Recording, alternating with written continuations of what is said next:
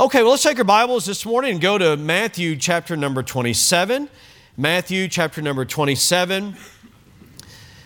and we'll continue in our series through the Gospel of Matthew. We'll do a little bit of review as we get into it here this morning, where our series is entitled Jesus is King. I had aspirations of finishing Matthew before the end of the year and got real close. But don't want to rush it. This is, these are two um, important, uh, pivotal passages for us to just run through. So I want to take our time and, and actually just providentially uh, works out because our theme for next year comes out of chapter 28. So it's just it's just right. We'll start in January with chapter 28. Take a, a few weeks here, of course, to celebrate and preach on the fact of our Lord's coming, His first coming to the earth um, and uh, the virgin birth of Jesus Christ, what an important doctrine that that is. Um, and so, but today, this morning at least, preaching on uh, his death, his burial, and then next Sunday, God willing, his resurrection. You say, shouldn't you be preaching on Christmas themes? Sure, yes.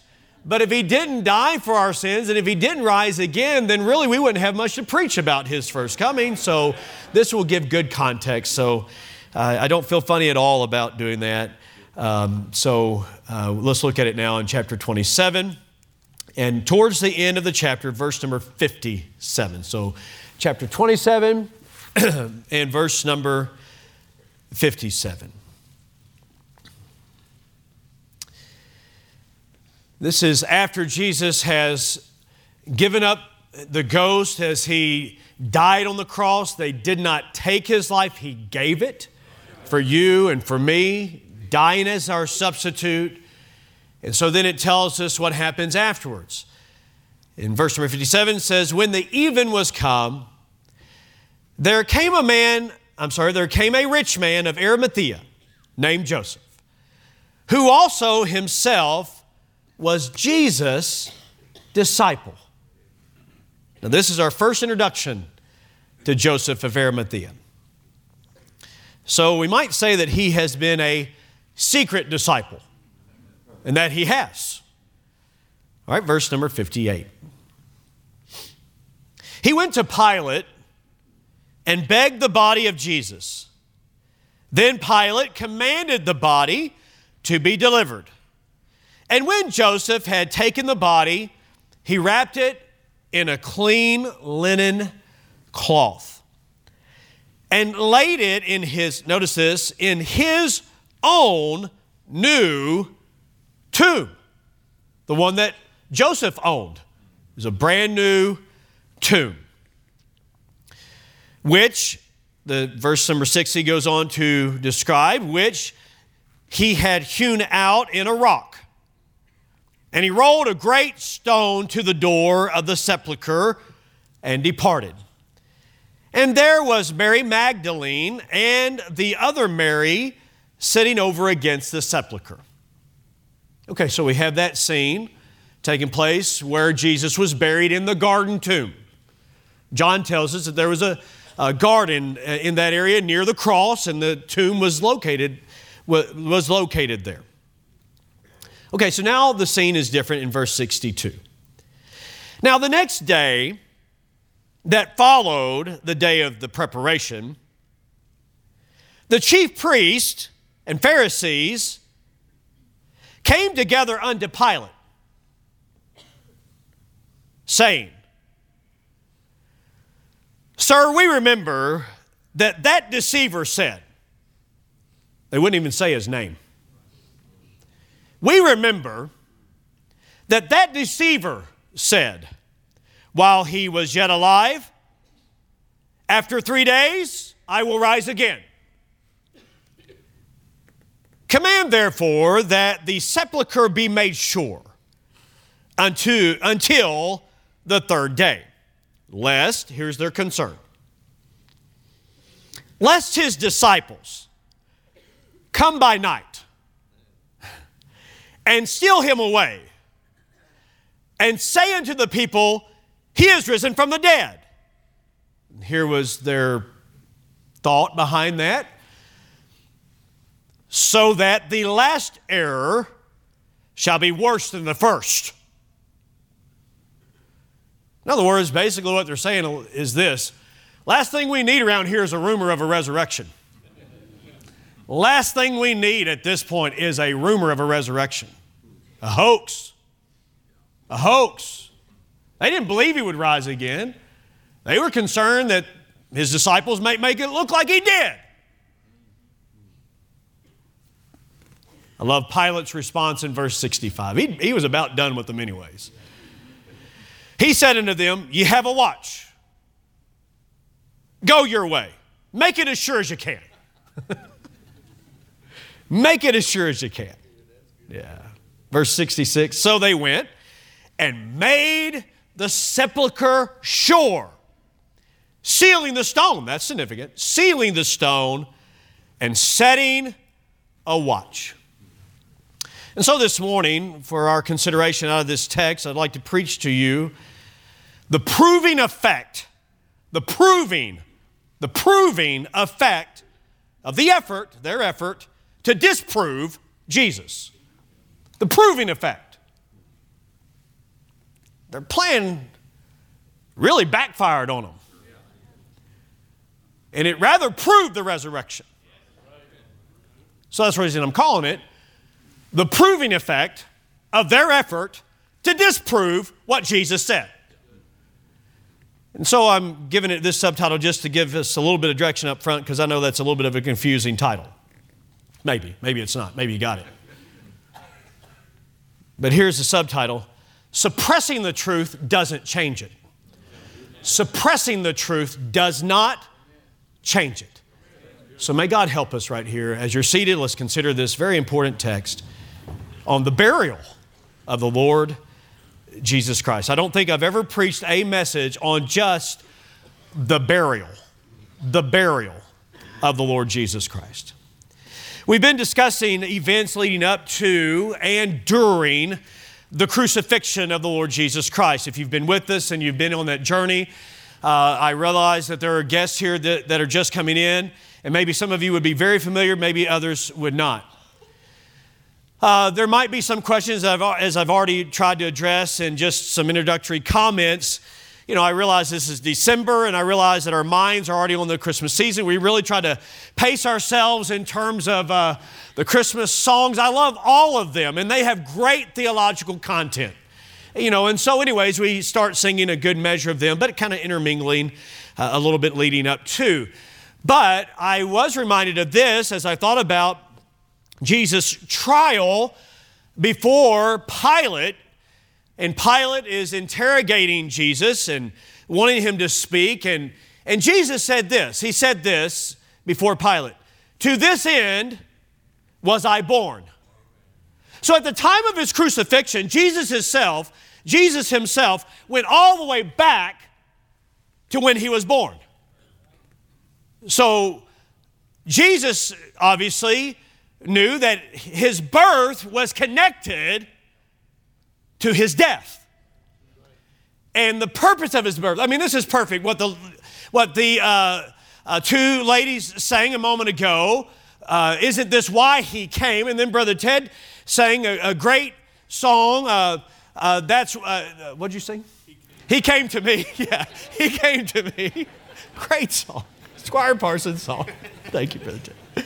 He sang, he came to me, and Jesus said, basically, I'm telling you, Pilate, this is why I came. Okay? To this end was I born, and for this cause came I, there it is, came I into the world that I should bear witness unto the truth. Everyone that is of the truth hears my voice. And Pilate, interestingly, he said this What is truth? What is truth? Now, we don't have time to deal with all of that, but, but truth certainly does matter. And certainly this morning, what we're thinking about and considering together from this text is why Jesus came. He came to us. When we could not come to where He was, He came to us. This is a faithful saying. Um, Paul said in 1 Timothy chapter 1, this is a faithful saying and worthy of all acceptation that Christ Jesus came into the world to save sinners, Paul said, of whom I am chief. Paul said, I was the worst sinner. Maybe there's somebody here today that says, Man, I'm the worst sinner here in this auditorium. You know, if Paul was here, the Apostle Paul, who wrote 13 books of the New Testament, said, um, I'm the worst. So if you feel that way, hey, listen, Paul, Paul says he, he was the worst, and yet he came to save sinners just like Paul, just like you. He came to save sinners. And so we considered last week the magnitude of what happened when Jesus died on the cross. The most pivotal time in human history was what happened on those six hours on the cross. Now, that that depends on what happens afterwards. I understand that because maybe like you, uh, I read this morning in, in my devotions out of 1 Corinthians 15. That's our Bible reading plan. 1 Corinthians 15, Paul makes the point that if he has not been resurrected from the dead, then our faith is in vain. We're here wasting our time. But if he is risen from the dead, in fact, I think and know based on the Word of God, we can say not just if, but since he is risen from the dead, then our faith is not in vain.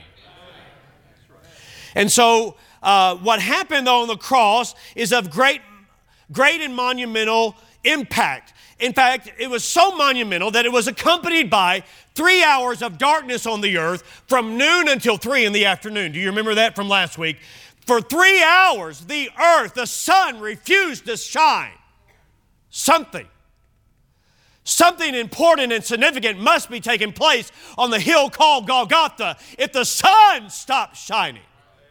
And if the veil tore from the top to the bottom, the veil that separated the holy place from the most holy, if it tore from the top to the bottom, friends, something is going on. And if the earth shook with an earthquake at the moment that he died, then listen, something is taking place. If it is underscored by all those climactic events. In fact, we had a guest last week that was here and, and, and he was talking about, you know, how, that, how the preaching got his attention. And I said, you know, I hope that it did because really where we are in our Bible, and I was just trying to explain, where we are in our Bible right here is the most pivotal part of the Bible. Everything up to this point has been leading to Jesus' death on the cross and everything that comes after it. So I'm showing him, you know, just the, the way the Bible is set up. Everything that comes afterward really is based on what happened to Jesus when he was on the cross and he dying for our sins. And so here's what the guest said. He said this. So that's like the climax of the Bible. I said, that's it. It's the climax. I wanted to get everybody back in here and use that word. It's the climax. Everything is flowing up to that, everything is flowing out of that because of who he is and what he did. Dear friend, we are on some very important ground. And so then I'm thinking about, you know, getting ready to preach to you this Sunday morning and, and just want to make sure that I'm preaching right. And of course, I've got the cantata on my mind and got Christmas on my mind and so forth, like, like many of you do, no doubt. And I thought, should we preach on the tomb? Should we preach on the burial of, of the Lord Jesus Christ? And, and I enjoyed on two, Thursday in chapel the, uh, a quartet that sang the borrowed tomb.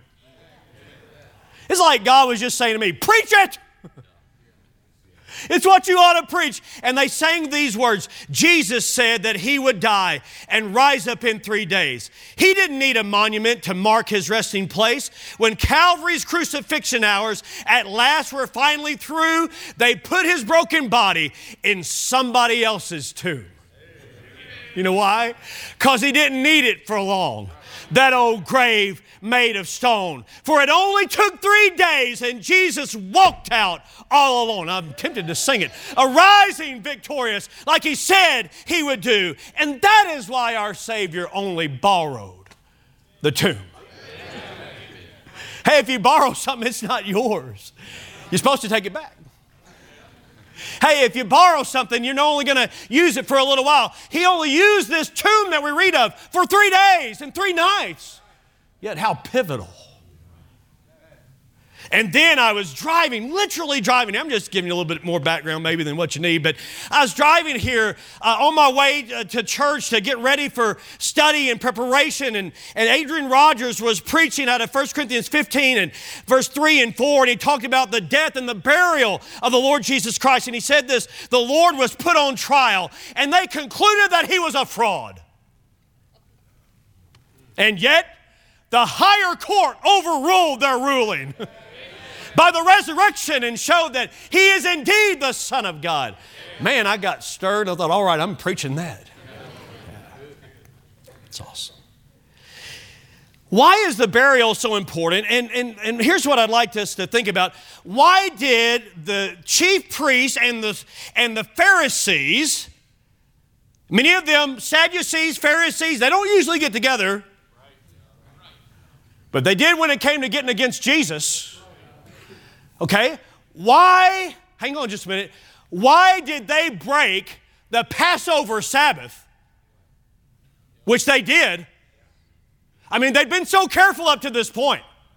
They'd been so careful up to this point to make sure that they did not defile themselves before Passover.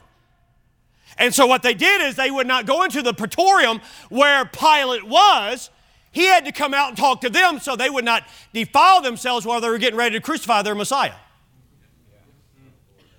Does anybody get the, get the irony of that? Or did I just slide that right by you?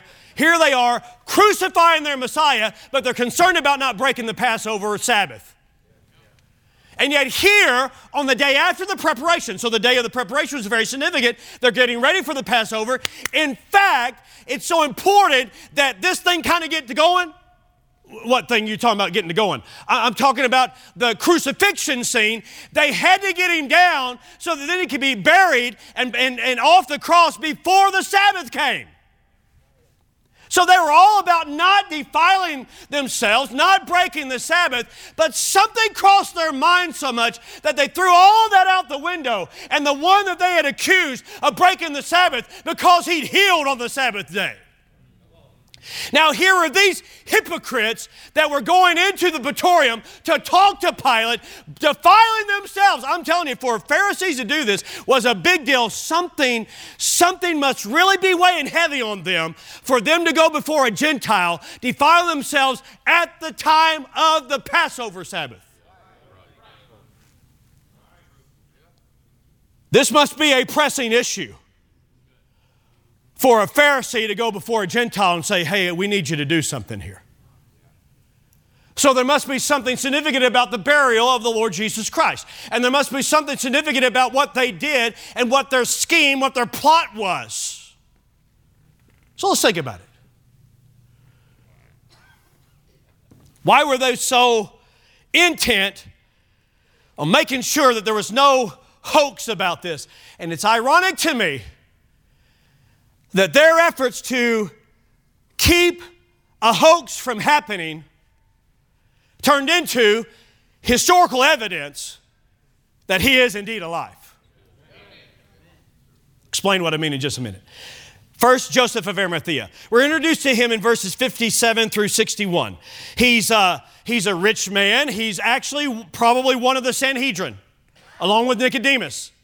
But other passages like Matthew and Mark, or sorry, Mark and Luke and John, they tell us more about this man, Joseph of Arimathea. He was a rich individual. Um, he, he was an honorable counselor, the Bible says. He waited for the kingdom of God. He was a good man. He was a just man. The Bible tells us, I'm just giving you a little bit of background here in, in Luke 23, he consented not to the death of Jesus. He wasn't part of that. He did not agree with it. I think neither did Nicodemus. In fact, what you have is, is Joseph of Arimathea, one of the Sanhedrin, Nicodemus, one of the Sanhedrin, boldly stepping out. In fact, you know, it's kind of ironic that here are his Jesus disciples in hiding for their lives, and two members of the highest governing body among the Jews coming out and saying, We've got to give him a proper burial. And yet his own disciples were nowhere to be found. So, this man Joseph was a rich man and he wanted to make sure that Jesus got a proper burial. Oftentimes, when a, when a criminal would die on the cross, they, they and, and I don't think I finished what I was saying a moment ago, how the Jews tried to hasten this along. They came to Pilate and said to Pilate, Would you please break the legs, have the soldiers break the legs of the men so they could not lift themselves up to get a breath there on the cross, so they would die by suffocation much more quickly, so we can get on with our Sabbath? How uncaring. And so, anyways, that's what's going on. And but often what would happen is that even the Romans, they would actually do this. They would take the body, and there was just outside the city, there was a, a an area called Gehenna that was a place of burning and trash. Sometimes they would just throw the bodies there. Sometimes they'd throw them in a common grave. Sometimes they'd throw them in a grave, but they wouldn't roll a stone in it, and, and, and so that, that animals would get to them and devour them. The Romans didn't care.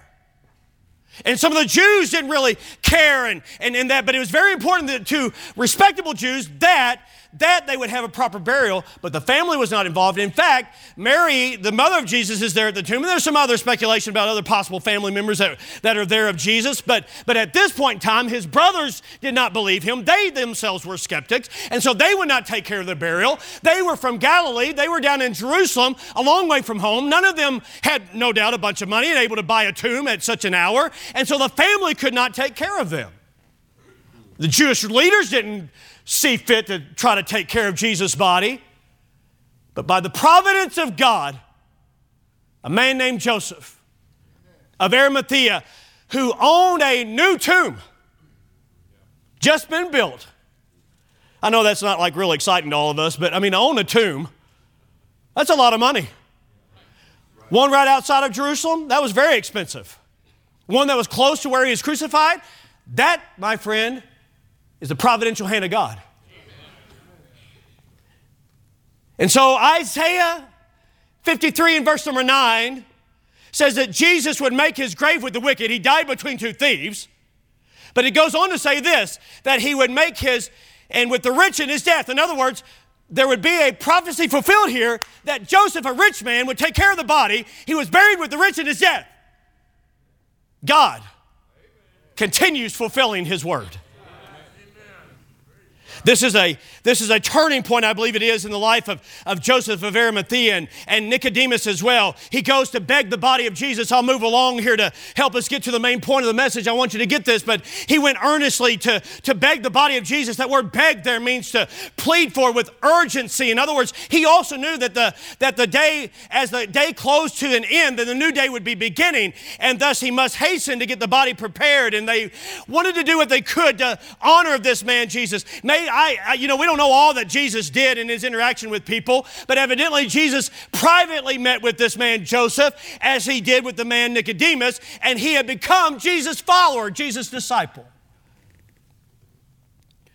And so he, he takes the body and he wraps it in a clean linen cloth, never having been used, and, and, and did what he could. Nicodemus, John tells us, brought a great amount uh, to, the, to the burial of Jesus. They did not embalm bodies as the Egyptians did, but they would wrap the body in these grave clothes and they would put spices in them to overcome some of the stench of the body and such. And so they did what they could with the time that they had. But I'll, I'll tell you one thing, hang on before we move on. I'll tell you one major, very important, basic thing that this proves, and that's simply this He died. Jesus of Nazareth literally died on the cross. You say, why, why is that important? Oh, my friend. If he didn't really die, he didn't really rise again.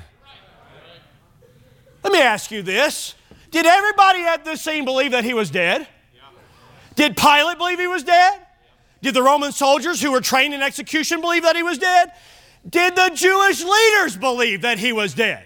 Did the women believe that he was dead? Did the men believe that he was dead? All right. Did everybody believe he was dead? Yes. Except some so called theologians who say, well, he didn't really die, he just kind of passed out on the cross. And then he got in that coldness of the tomb, he woke up. Mm-mm. He was dead, just like the Bible says. He was dead. In fact, Islam or Muslims don't believe that he died on the cross. But this shows that he did. The historic Jesus. There is historical evidence that Jesus of Nazareth, even outside of the Bible, there is documentation that Jesus of Nazareth died on a cross. You see, listen, friend, the reason I'm making a big point about that is because it was not an impostor that died in his place. It was not someone that looked like Jesus. It was not a phantom. No, it was Jesus dying for your sin It had to be that way. And then, thus, he was buried. And then the chief priest, we come now to verses 62 through 66, where they're greatly concerned about the possibility that his disciples would come and somehow steal the body.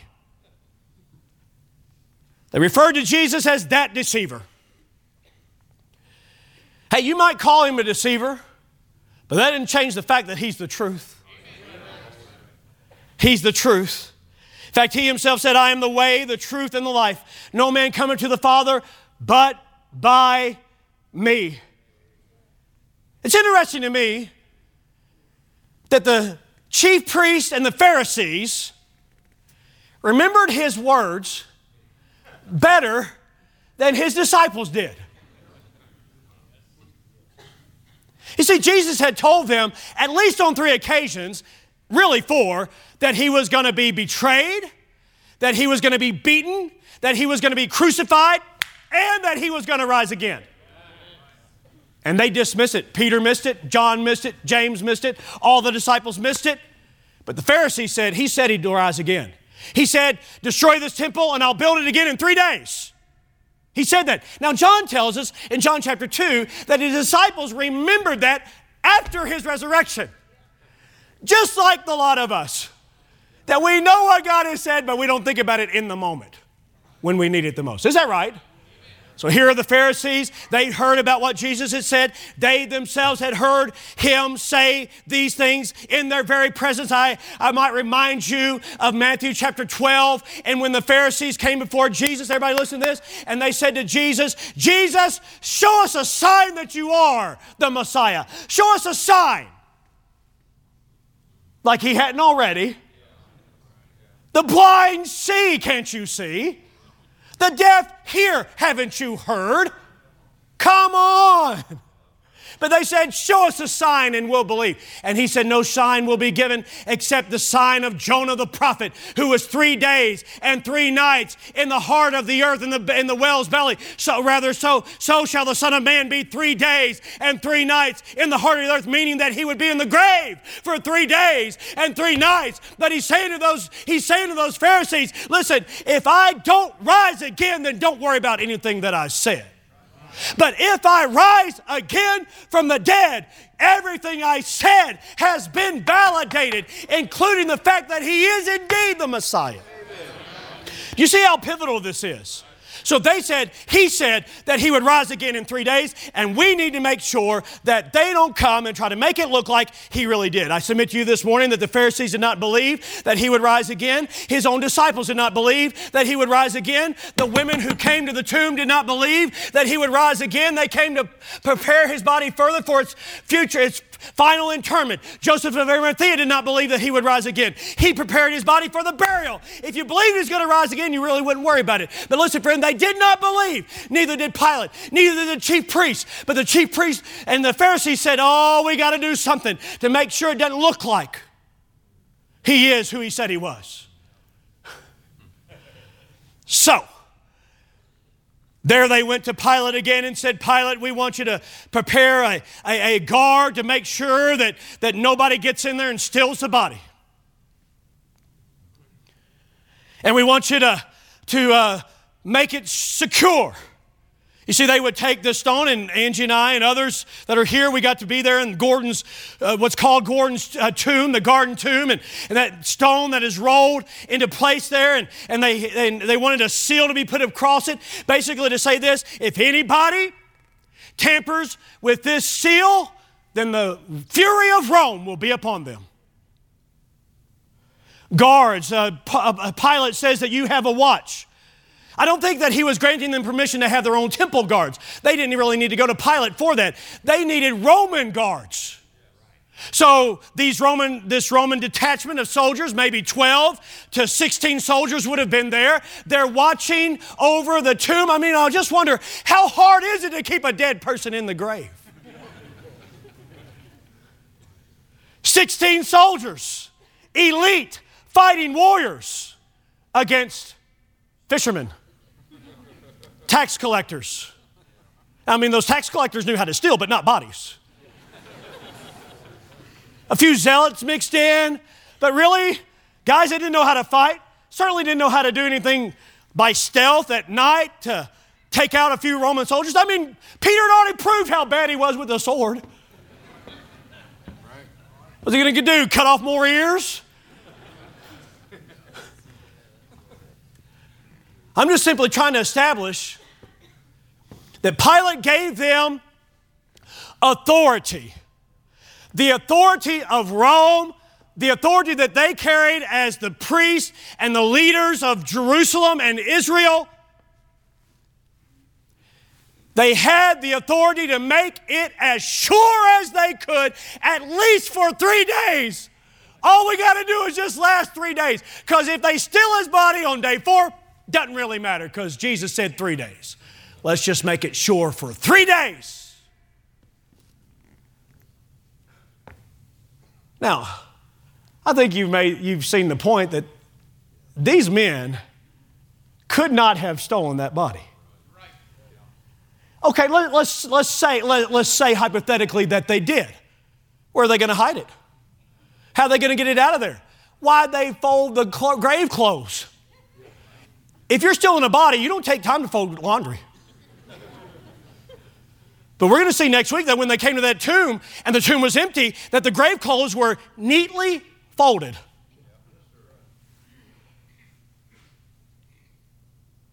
So there was, they, they really set it up in such a way that it would be ludicrous to think that his disciples had stolen the body. Contradicts common sense to think that these men could have done that. But if they did, where all, all, all Rome had to do, or the Jews had to do, as, as Peter was preaching openly on the day of Pentecost, that this same Jesus that you crucified has risen again, all they had to do was just prove a body, and the hoax would have been over.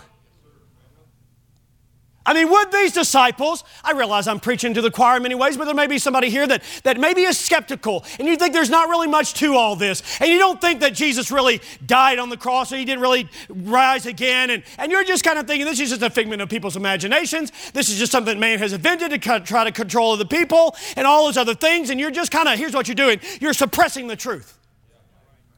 And that's essentially what they're trying to do. They're trying to squelch or suppress the truth. And so they say, let's set a guard. There's one thing they didn't think about. There's one minor detail because I, think they really, I think they had it this way, Brother Ted. I think they had on their minds, man, you know, if I could just use common vernacular here today, I'm not, are, you following what I'm saying? I, I think they, they could have said something like this You know, we've already had three hours of darkness from noon to three. That's kind of against our cause. We've already had a major earthquake that took place. Somebody tore the veil. The pressure was on to make sure that now the disciples didn't come with, in light of all this evidence that has been presented, we better make sure that somebody doesn't start a rumor that he actually rose again from the dead. Because if he, if they make it look like he actually rose again from the dead, then they'll believe that he was the Messiah and they'll give their lives to Him and they'll follow Him and they'll be loyal to Him. Oh, my friends, they were trying to do everything they could to stop it. In fact, the one detail that they did not consider was the actual fact of an actual resurrection taking place because He was gone that Sunday morning and the seal hadn't been tampered with by the disciples. The stone was rolled away not to let him out, the stone was rolled away to let the ladies and Peter and John and others see he's not in there. The guards were terrified out of their ever loving mind, and they ran back to the priest and they said, ah! He's gone. And these angelic beings appeared. They were shaken with fear. And, and, the, and the Pharisees and Sadducees, listen, say his disciples stole the body while you were sleeping.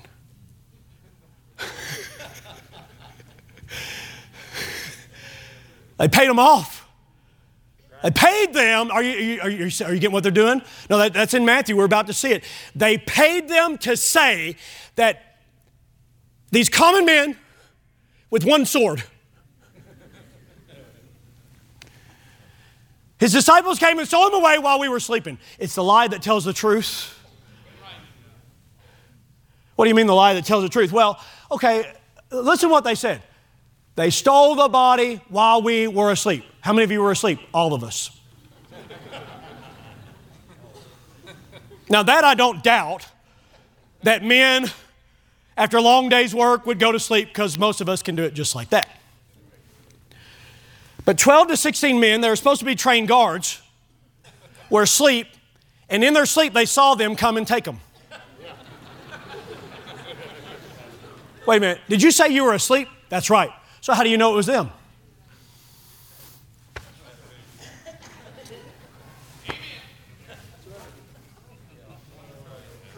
Don't have much to say right there. Nope. You see what's going on?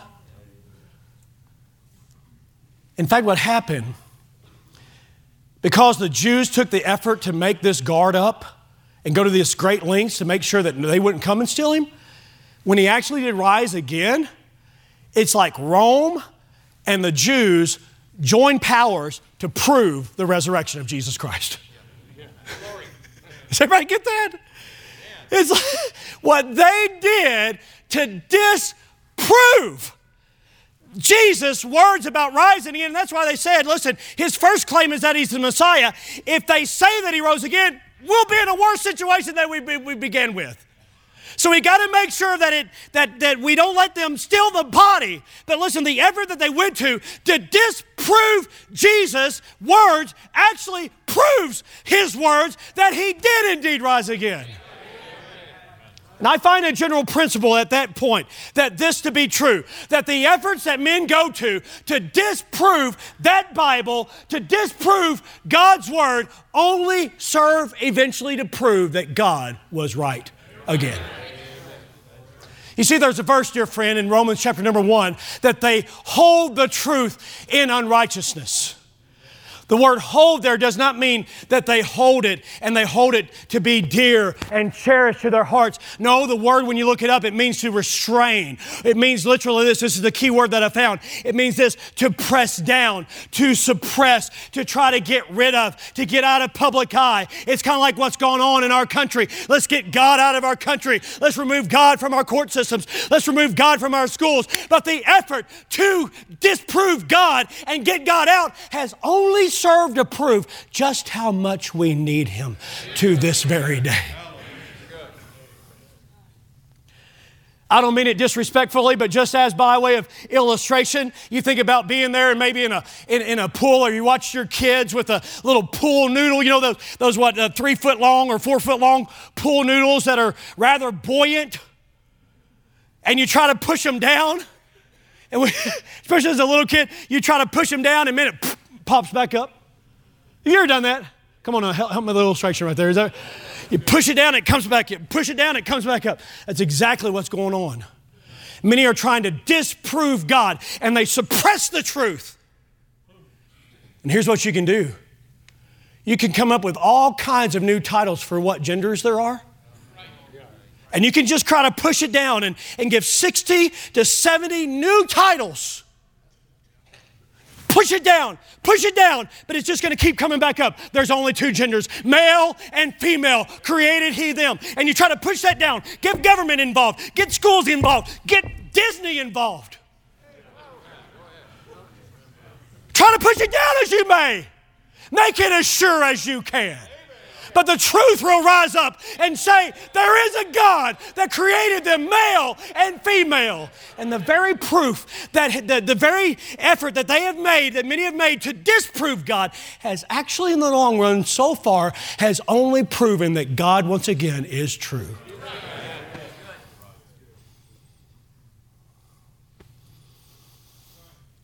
You take that same truth and you apply it to several areas of life. Try to prove God wrong, friend, and He'll prove Himself over and over again.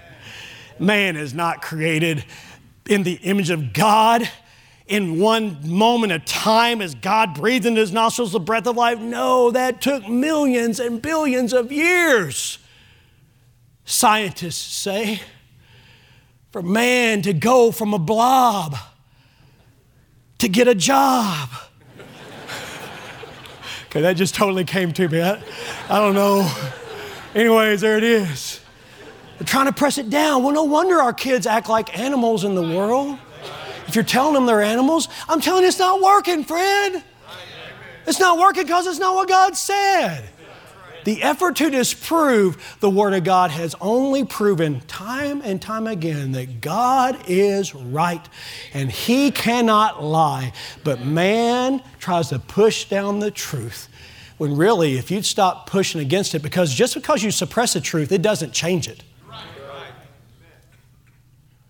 There may be somebody here today that's suppressing the truth that God's been dealing with your heart about salvation, and you're trying to stamp that out. You're trying to push that out, crowd it out of your mind. You try to stay as busy as you can. You try to go to sleep fast at night, maybe even turn to drugs and alcohol, or you turn to something else, and you know you need God in your life, and God's been working in your heart, and you're trying to suppress that truth and suppress that truth and suppress that truth, and you've put it off another Sunday and another Sunday, but God just keeps working in your heart and using the Holy Spirit and being the, as the Holy Spirit, using the Word of God rather to convict you of sin and of righteousness, and that there is the judgment to come. And there's only one way to be right with God, and that's through the Lord Jesus Christ. But here's the good news if you'd stop suppressing that, He'll save anybody here who would just simply humble their hearts before Him, acknowledging that there are sinners and the wages of sin is death, but the gift of God is eternal life through Jesus Christ our Lord. And then if any shall call upon Him, they shall be saved. Friend, that is the truth. Receive it. Don't try to suppress it. Because suppressing it doesn't change it. Receive it. I close with this. I remember when Joseph had that dream, those two dreams. Remember that? And he dreamed that his brothers bowed down to him. Remember that? The sun and the moon and the stars, they bowed down to him, or the sheaves of wheat bowed down to his sheaf. Well, his older brothers didn't like that. Here he is in his coat of many colors that his daddy gave him, our daddy gave him. And then they saw him coming one day. Hey, look, the dreamer. That's what they said. The dreamer comes. Let's get rid of him. Let's kill him and we'll get rid of his dream. Well, Reuben stepped in and kept that from happening. They sold him and he went to Egypt. But you know what happened in the end? Those hungry brothers came. Huh? They'd been trying to suppress that revelation of God. Okay, now we don't have dreams that God reveals stuff to us, just so in case you're wondering, you got the word. Okay? But they tried to press that down, but here's what happened they bowed before the one. Someday,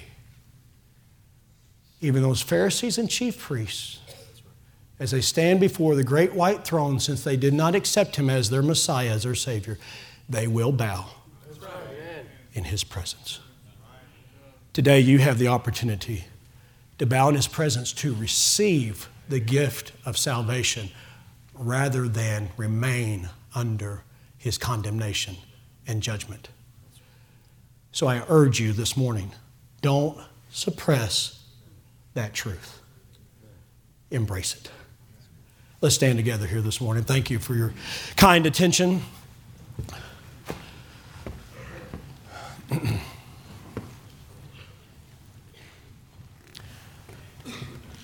Word of God is true, friend. It will not bend for any society. It will not bow before any intellect. We, are, have, we have here in our very hands the wisdom of the Ancient of Days, God Almighty. And He meant it for our good. it'd be best to trust Him today. With every head bowed now and closed, how many of you would say, I've trusted Him as my Savior? Maybe recently or maybe many years ago I have. Would you raise your hand? Praise the Lord for that. Is there anyone here today, though, that would say, Preacher, I don't know that for sure. If I died, I, I'm concerned. I mean, you're preaching that, that Jesus is the only way to salvation. I've never been saved. I'm concerned about this. Having heard this, I know I'm a sinner. I, I know there's nothing I can do to save myself. I'm concerned about, about where I'm going to spend eternity. If I die today, I don't, want, I don't know 100% for sure that I'd die and go to heaven. Is there anybody like that? Would you raise your hand while I take a moment to look over the auditorium? Just a, a private moment. I'm not trying to make anybody feel weird or uncomfortable, except just acknowledging the conviction that God is putting on your heart right now. Anybody like that while you wait just a moment? While I wait just a moment. Yes, thank you. I see your hand. Who else today? Just raise your hand. Nobody's going to come to you or we're not going to point you out. I'm just trying to acknowledge and, and let you think about where you stand before God at this hour. We're going to have a verse of invitation. We're singing page 254. The Savior is waiting. If God, you just raise your hand, and I encourage you, and maybe others that I overlooked, not intentionally, but I overlooked. I encourage you just to step out. Ask somebody to come with you, and there are men and ladies that have a Bible, and they'll show you how to place your faith in Jesus Christ and His finished work so that you might be saved. Believers, I urge you today as well. I, I trust that you can see the application of this. We don't need to suppress the truth, we need to live in light of it. And if you've been suppressing, God speaking to your heart about a particular matter, then I urge you as well. Don't suppress the truth because suppressing it does not change it.